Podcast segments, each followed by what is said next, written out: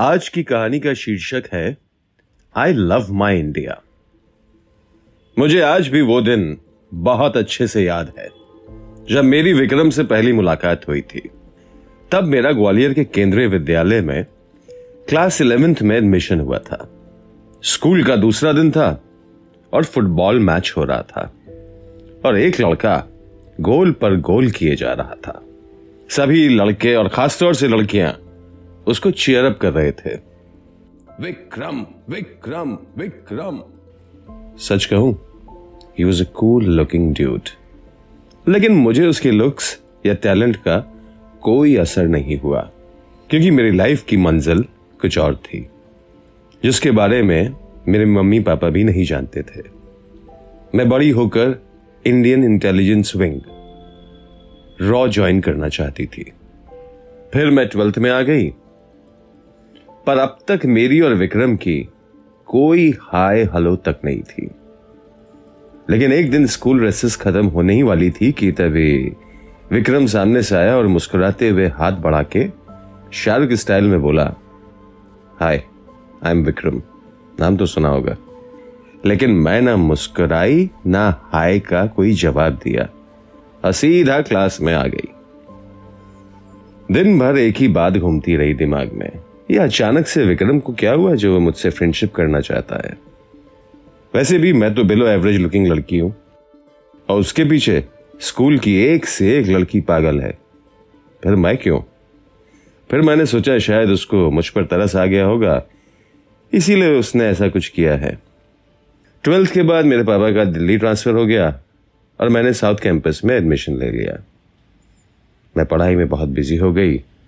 और हाँ विक्रम अब तक यादों से मिट चुका था।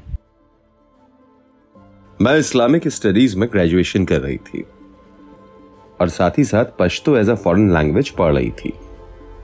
मुझे सिर्फ़ एक बात की जल्दी थी। कब मेरा ग्रेजुएशन कंप्लीट हो और मैं यूपीएससी के एग्ज़ाम्स दू। और फिर वो दिन आया जब मैं यूपीएससी के रिज़ल्ट का वेट कर रही थी। And yes I made it मैंने यूपीएससी क्वालिफाई कर लिया। I was now close to my goal मुझे रॉ एजेंट बनना था और अपने देश की सेवा करनी थी। लकीली मेरा इंटेलिजेंस विंग में सिलेक्शन भी हो गया, जहाँ मैंने इच्छा जताई कि मैं रॉ में काम करना चाहती हूँ। फिर करीब एक साल बाद एक दिन मेरे डायरेक्टर ने मुझे बुलाया और कहा, Rohi get ready for national aptitude psychology and personality test तुम्हारे पास सिर्फ़ तीन दिन का टाइम है। शुक्र है अल्लाह का, मैंने तीनों टेस्ट क्वालिफाई कर लिए और मुझे इंटरव्यू का कॉल आ गया। And finally I made it मेरा रॉ में एज फ़ील्ड ऑफिसर सिलेक्शन हो गया। फिर दिल्ली में दस दिन की इंट्रोडक्टरी ट्रेनिंग शुरू हुई और जैसे ही मैं अकेडमी में एंटर कर रही थी तो बारिश हो रही थी कि तभी मेरा पैर फिसला और इससे पहले मैं गिरती एक हाथ ने मुझे संभाल लिया। और जैसे ही मैंने थैंक्स बोलने के लिए टर्न किया। तो क्या देखती हो, यह हाथ किसी और का नहीं, विक्रम का ही था। पता नहीं क्या हुआ, ना मैंने थैंक्स बोला, ना उसने कुछ कहा और हम सीधा ट्रेनिंग पर आ गए। इन दस दिनों में मेरी और विक्रम की बातचीत शुरू हो गई। फिर हमें एक्सटेंसिव ट्रेनिंग के लिए इंडियन मिलिट्री एकेडमी देहरादून भेज दिया गया, जहाँ हमारी एडवांस ट्रेनिंग शुरू हो गई। कुछ ही महीने गुजरे थे कि अचानक न्यूज़ आई पुलवामा में टेररिस्ट ने हमारे 40 जवानों की जान ले ली और सभी सिक्योरिटी एजेंसियाँ अलर्ट पर हो गईं। तभी हमारे कमांडर टोकस आए, उन्होंने मुझे और विक्रम को एक सीक्रेट मीटिंग के लिए बुलाया। मीटिंग एक सीक्रेट चैम्बर में थी जहाँ कमांडर टोकस मैं और विक्रम ही थे। एक बंदा और था जो चुपचाप मीटिंग में बैठा हुआ हमें ऑब्ज़र्व कर रहा था। और कमांडर टोकस ने बताया, हमें फ़ील्ड मिशन पर इस्लामाबाद जाना है। और फिर हम दोनों को पाकिस्तानी पासपोर्ट्स और कुछ ज़रूरी डॉक्यूमेंट्स दे दिए गए। और शाम को हमने ताफ्तान की फ़्लाइट ली और हम ताफ्तान पहुँच गए। यानी कि ईरान पाकिस्तान बॉर्डर फिर हमने रात में ही पाकिस्तान बॉर्डर क्रॉस किया और बलूचिस्तान पहुँच गए। और दो दिन वहाँ रहने के बाद हम इस्लामाबाद आ चुके थे। इन दो दिनों में हमारे इंडियन एजेंट्स ने हमें इस्लामाबाद पूरी तरह ब्रीफ कर दिया था। और वहाँ की सारी डिटेल्स बता दी थी।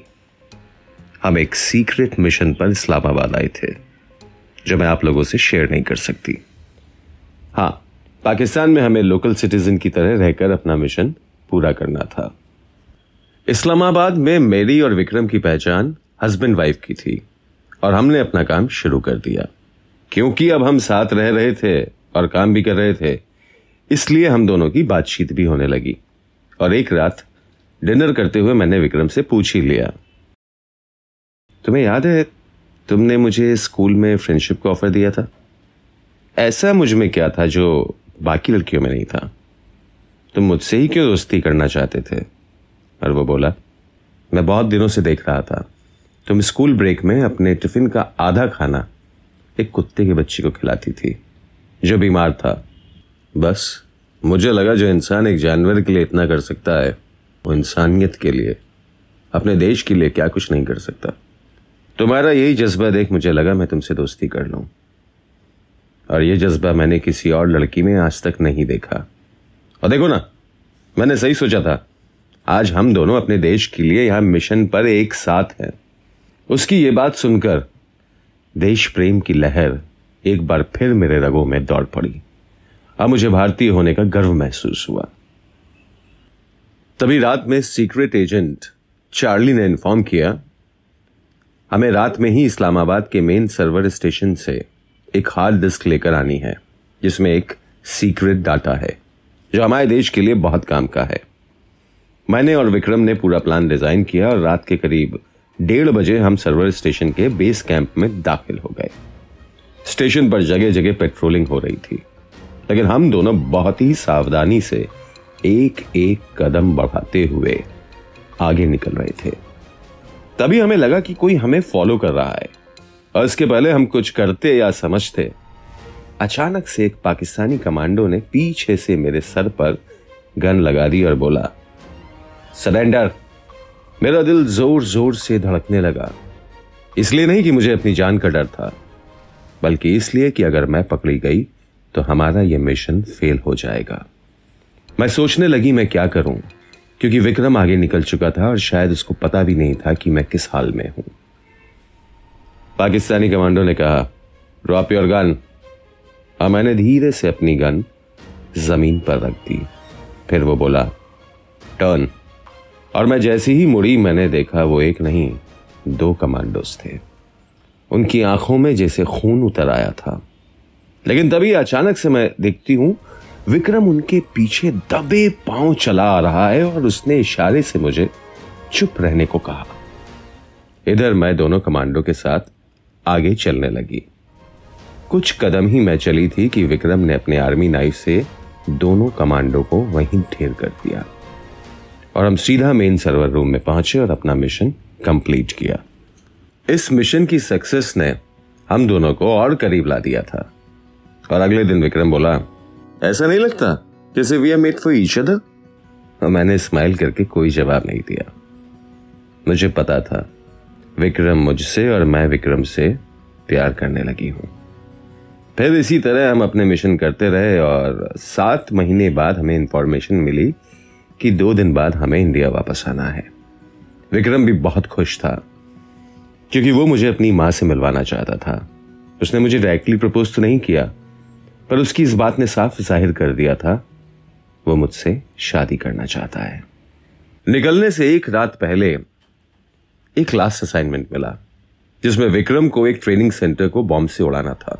काम बहुत जोखिम भरा था। लेकिन मुझे विश्वास था विक्रम यह काम आसानी से कर लेगा। विक्रम ने अपनी तैयारियाँ की और जब वो निकलने वाला था तो पता नहीं मुझे क्या सूझा और मैंने उसको रोकते हुए बोला विक्रम एक बात कहनी थी। आई I मीन mean, पूछनी थी।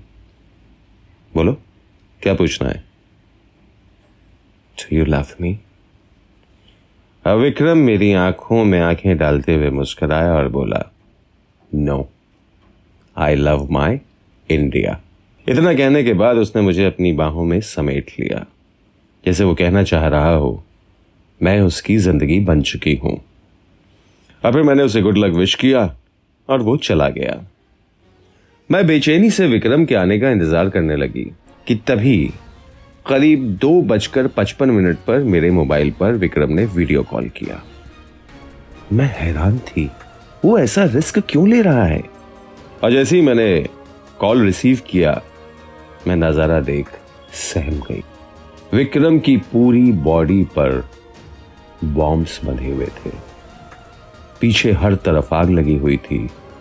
उसने गर्ज से कहा half work done just half remaining मैं समझ गई थी हाफ़ वर्क रिमेनिंग का क्या मतलब है? अब तो कुछ ही पलों का मेरा और विक्रम का साथ बचा है। मेरी आँखों से आँसू बहने लगे, लेकिन विक्रम की आँखों में देशभक्ति की चमक थी। उसने कहा रोई ये वक्त रोने का नहीं खुश होने का है। मैं अपने देश के काम आया। और तुम भी, तुमने मेरा आखिरी दम तक साथ दिया। और मुझे यकीन है तुम ऐसे ही देश की सेवा करती रहोगी। विक्रम एक हीरो की तरह मेरे सामने था, और मेरा सिर गर्व से ऊँचा हो रहा था कि मैंने ऐसे इंसान से प्यार किया। लेकिन दिल में खून के आँसू बह रहे थे, और मैंने रोते हुए कहा, विक्रम, प्लीज़ एक बार कह दो यू लव मी और उसने मुझे एक फ्लाइंग किस देते हुए कहा no I love my India और फिर एक ज़ोर का धमाका हुआ और विक्रम मुझसे हमेशा के लिए दूर चला गया। भले मैं और विक्रम एक नहीं हो पाए तो क्या? हमारा प्यार तो एक ही है। हमारा देश इंडिया एंड आई प्राउडली से आई लव माई इंडिया